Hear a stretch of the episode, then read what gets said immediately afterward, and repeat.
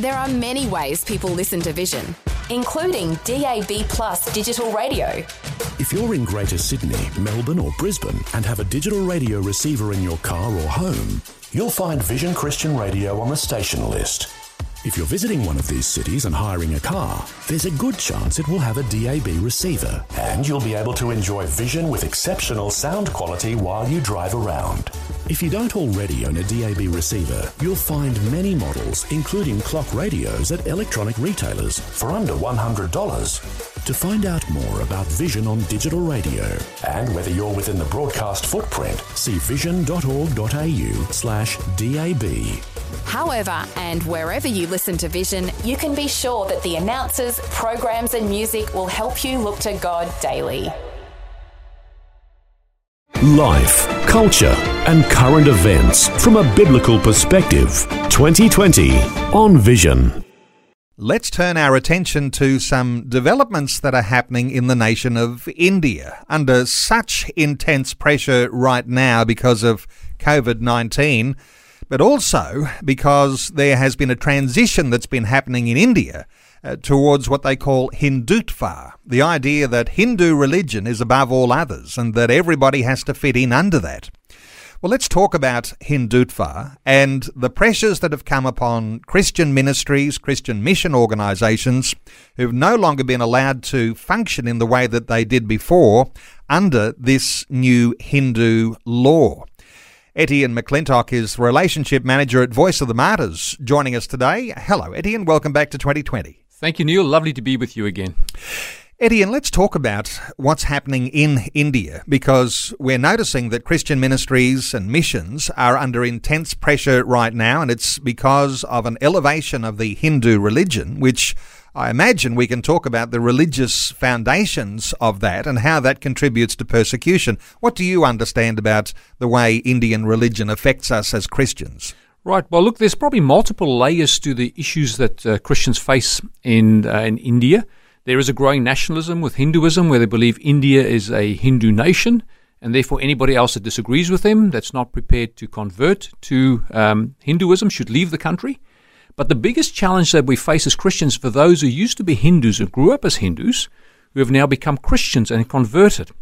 Quite often they'll even refer to those as forced conversions. So they put a, a blot on the way Christians actually con- bring people to Christ. But I don't know of any organization, any church that forces anybody to be Christian. It's the Holy Spirit that convicts people at the end of the day.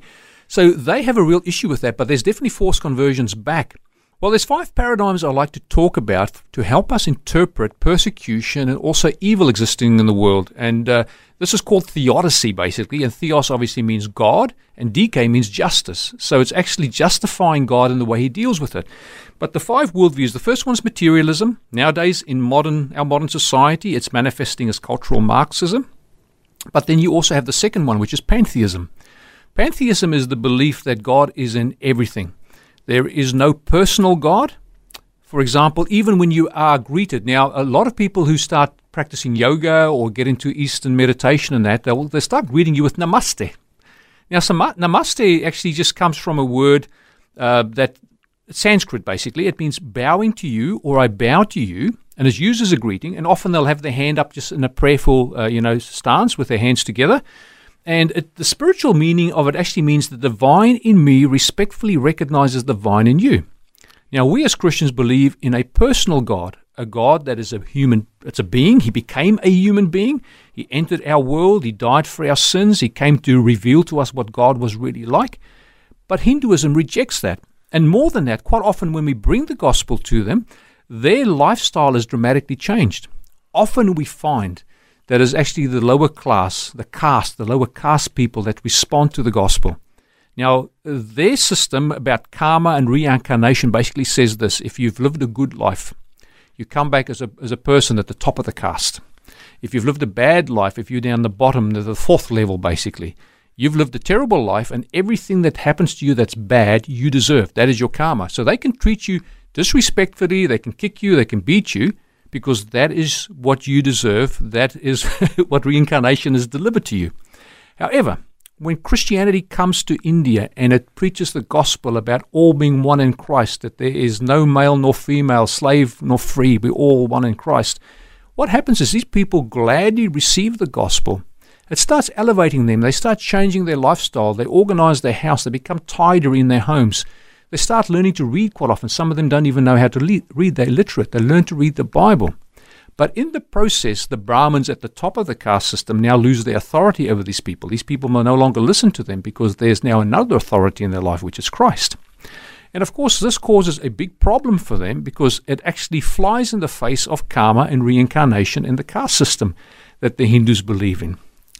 So, what we have is a situation where people are converting to Christianity, and the initial feeling is we just add another God to the millions we already have. That's right. But they wouldn't mind that. When someone gets then serious about their faith and recognizes when Jesus says, uh, you know, uh, I am the way, the truth, and the life, no one comes to the Father but by me, then we've got a a point of contention here, and then the reigning Hindu pantheistic idea then sees the Christianity as being then subversive to the Hindu religion. That's right. And they also see a threat because uh, Christianity is growing very well, even in the persecuted areas. They're trying to shut it down as much as they can. And we find in certain places in India uh, where there are pockets of severe persecution, even where people have lost their lives. Now, I can share a story with you just recently. It just happened in the last uh, few days or so. There was a 16 year old uh, man, his name is Samaru Kamatkami. And uh, he was a promising young, young pastor, but only 16 years old. Now, what had happened is he lives in a village in Odisha state where there's a lot of Christian persecution. But the Hindu militants resented the fact that Samaru and two other families had turned to Christ just a few years ago now. And they drove out the church's original pastor, so threatened him, and he fled for his life, basically there was this vacuum of leadership within the church in that in that village. And Samara, a young man, stepped up. I mean, 15 at the time, 14, 15 at the time. And God had just gifted him with the ability to read his Bible and to teach it as well. But they started plotting against him. And so just recently, this is now just in the last week or so, extremists dragged Samara from his house in Kindukara village and took him to, into the mountains and they actually stoned him to death. Um, now, Release is our partner in the UK, Release International. They reported that the murder was actually then presented to the police. Four men were arrested. Um, and now, what we're doing is we're actually supporting three of those Christian families there in Kindukara. And also, we've had to move them elsewhere just for their own safety. So they're in a safe house at the moment in another place, which we can't disclose. But such attacks are on the increase and they are actually becoming very common. Quite simply, when you start feeling that your religion, your way of life is being threatened by something that you may not even understand, you don't understand this is the truth, you don't understand this is the truth about the God that created you, uh, then they will oppose it. And of course, they're blinded by Satan basically because they have this intense hatred for something that they don't understand. But this is actually the thing that would help them and ultimately save them. So, when India moved towards this Hindutva, the idea of an intensifying Hindu nationalism, what they were doing was promoting this pantheistic Hindu idea of religion and uh, everyone's gods.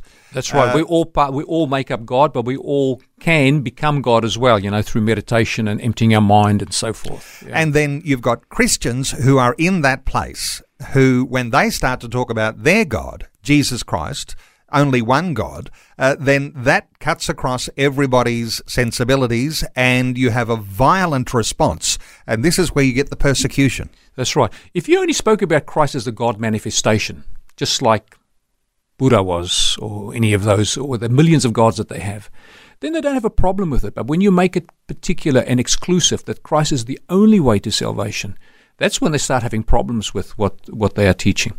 So this is a real challenge for the people there, but their lives are dramatically changed. And even now with COVID 19, it's become very difficult for them. They will not receive aid in many places unless they convert back to Hinduism. As a Christian, you can't receive aid at all. So a lot of people are facing starvation, and that's where Voice of the Martyrs at times have had to step in and provide not only shelter, but food and clothing at times for them because these people have been chased off their land, sometimes living in the forest, you know, not knowing where their next meal will come from. So there's a heavy handedness uh, that shows itself in intimidation to have those who've converted to Christianity convert back if they want to receive some sort of aid because right. of issues around COVID 19. Now, quite often they are subsistence farmers. These, I can tell you another story out of uh, Chhattisgarh. Three Christian families uh, had, had, actually just returned home in the last few weeks. Um, after fleeing the village in May when the COVID 19 pandemic started, they were attacked and received death threats and refused to worship the tribal gods there. Uh, the Christians have now come back because they've got to try and farm their land so they can uh, get some food to eat. But they are there traumatized and, and they are shunned and very concerned about their own safety. So we've actually stepped in to provide aid and support for them so they can get up and going. But we may have to relocate them because things are pretty bad for them at the moment. And like organisations as Voice of the Martyrs, you really have to operate under a radar. You can't just go in there and put a big sign up saying, We are Voice of the Martyrs supporting here. I imagine you've got some ways that you can get this sort of support and aid through to those churches and those individuals. Uh, how do you do that, Etienne? Okay. Well, what I can say is that we do not send missionaries. For example, uh, Neil, we wouldn't send someone that looks like you because no. you'll stand out. exactly. I, I, would actually. So we, we work with local people. And local people can do a lot of things and be covert in the way they operate that we couldn't do ourselves. So it's quite a different way. We work with the people there, the people who've received Christ, who are prepared to lay down their life. Basically, they'll say to us, Give us the resources we need, and we'll take responsibility for those and how we use them, and also the consequences for using them. Okay, now there's some events coming up. I want to draw attention to the International Day of Prayer for the Persecuted Church. It's coming up, it's a little way off yet, November the 1st. Yes. But those dates are ticking over and uh, it'll soon be here. You've also got an online conference, just to mention that one more time, called Bound with Them, coming up on the 24th of October. It's going to be featuring Keith and Kristyn Getty and an opportunity for people to link with Voice of the Martyrs and the good work you're doing. Wonderful. Yes, we look forward to seeing many people online. So please go onto our website, vom.com.au, go under events, and you'll be able to sign up for that program on the 24th of October. That one's called Bound with Them, vom.com.au. And so you can check on the events when you go onto VOM, Voice of the Martyrs, vom.com.au.